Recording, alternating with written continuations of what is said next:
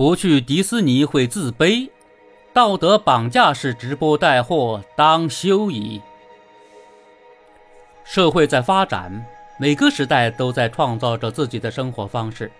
就拿商品推销眼镜来说，上世纪七十年代，推着独轮车、摇着拨浪鼓走街串巷的微型百货公司卖货郎，如今摇身一变，成了坐在直播间的专卖电视推销员。不同形式的推销员，要想细水长流的赚钱，靠的是童叟无欺；坑蒙拐骗或者威逼利诱的推销，也许可以一时财源滚滚，但没了道德血液，早晚要自食其果。近日，艺人杨紫、黄圣依夫妇的直播带货言论冲上热搜。杨紫在直播间说：“如果你的孩子听见别的孩子在炫耀，他的父母带他去了迪士尼，而你没有带，他的自卑心可能由此而生。直播带货是互联网加理念的产物，把销售搬到直播间，足不出户就可以让一种商品家喻户晓。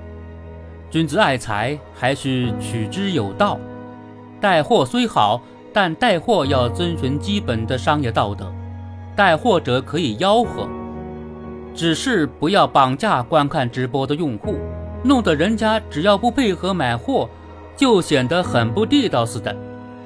孩子的兴趣广泛，迪士尼可以给去玩的孩子带来感官的刺激，但去迪士尼玩绝非所有孩子的必修课。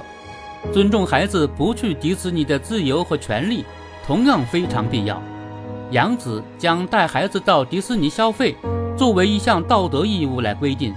这样的带货言论必然会让人不适或者产生反感。质疑的网友议论纷纷：什么时候中国的童年是迪士尼了？去了迪士尼就有优越感了？原来他家孩子那点可怜的自信心就靠这个撑着呢？有这思想才自卑？能不能告诉我不去迪士尼为啥自卑？批驳的网友认为。商家为了利益，什么损招都出，无良带货，一切人格、尊严、良知都不顾，歪曲的价值观离下架不远了吧？建议屏蔽他两口子。网络舆论对这个事件反响强烈，站在带货当事人一方的网友反而难觅踪迹，这样的舆论共识难得一见。网友的感受之所以相似。在于这样的带货言论，用道德绑架天下的父母，好像迪士尼成了治愈孩子自卑感的灵丹妙药，把孩子去不去迪士尼当做他们自卑的导火索。这样的带货促销，不是用艺术的方式劝说观看直播带货的用户认识到迪士尼对于孩子成长的重要性，而是将迪士尼作为孩子高贵感或者自卑感的来源。这样的商业逻辑，因为站不住脚，一旦公开表达，自然会受到非议。道德绑架式的直播带货并不神秘，从心理上给他们制造恐惧感，为达到成功带货的目的，先形成制造某种特殊的自卑感的场景，通过制造直播带货用户的虚假高贵感，震慑观看直播的用户。如果不按照带货者指引的路径去消费，就是没面子，直至逼着这些用户乖乖就范。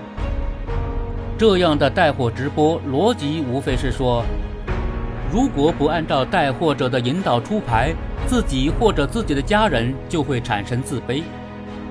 自卑亦或高贵，作为一种瞬间或者阶段性的个人感觉，调节着每个人的行为。原本并无对错之分。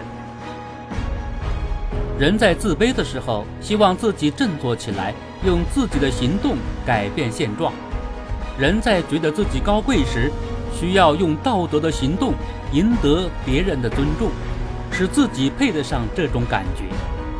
对于父母来说，在孩子自卑的时候，应多加鼓励，让孩子学会满足自己的精神需求。在孩子觉得自己高贵时，要让他们懂得高贵的真实含义，避免把高消费当做高贵的来源。真正道德的直播带货，带的不仅仅是货，更是新型的理性消费理念。一个值得信赖的带货者，必然是发自内心尊重自己的粉丝。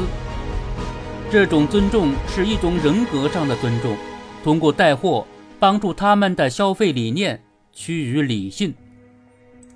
与此相反，缺乏人格魅力的带货者，只能用煽情的方式带货，忘记了商业实践的道德责任，采用道德绑架的方式。要求别人按照带货者自己的指挥棒去消费，这样的直播带货因丧失了商业道德的底线，遭到舆论的批评，也就不足为奇了。道德绑架式的直播带货，将按照带货指南去消费当做获得高贵感的来源，否则就会产生所谓的自卑感。在这样的营销传播模式下，自卑感俨然成了一根皮筋。被带货者当作伸缩自如的手段。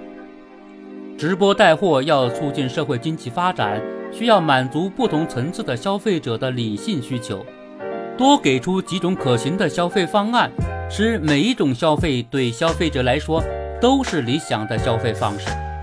相反，道德绑架式直播带货可谓赤裸裸的损人不利己。这样的直播带货当休矣。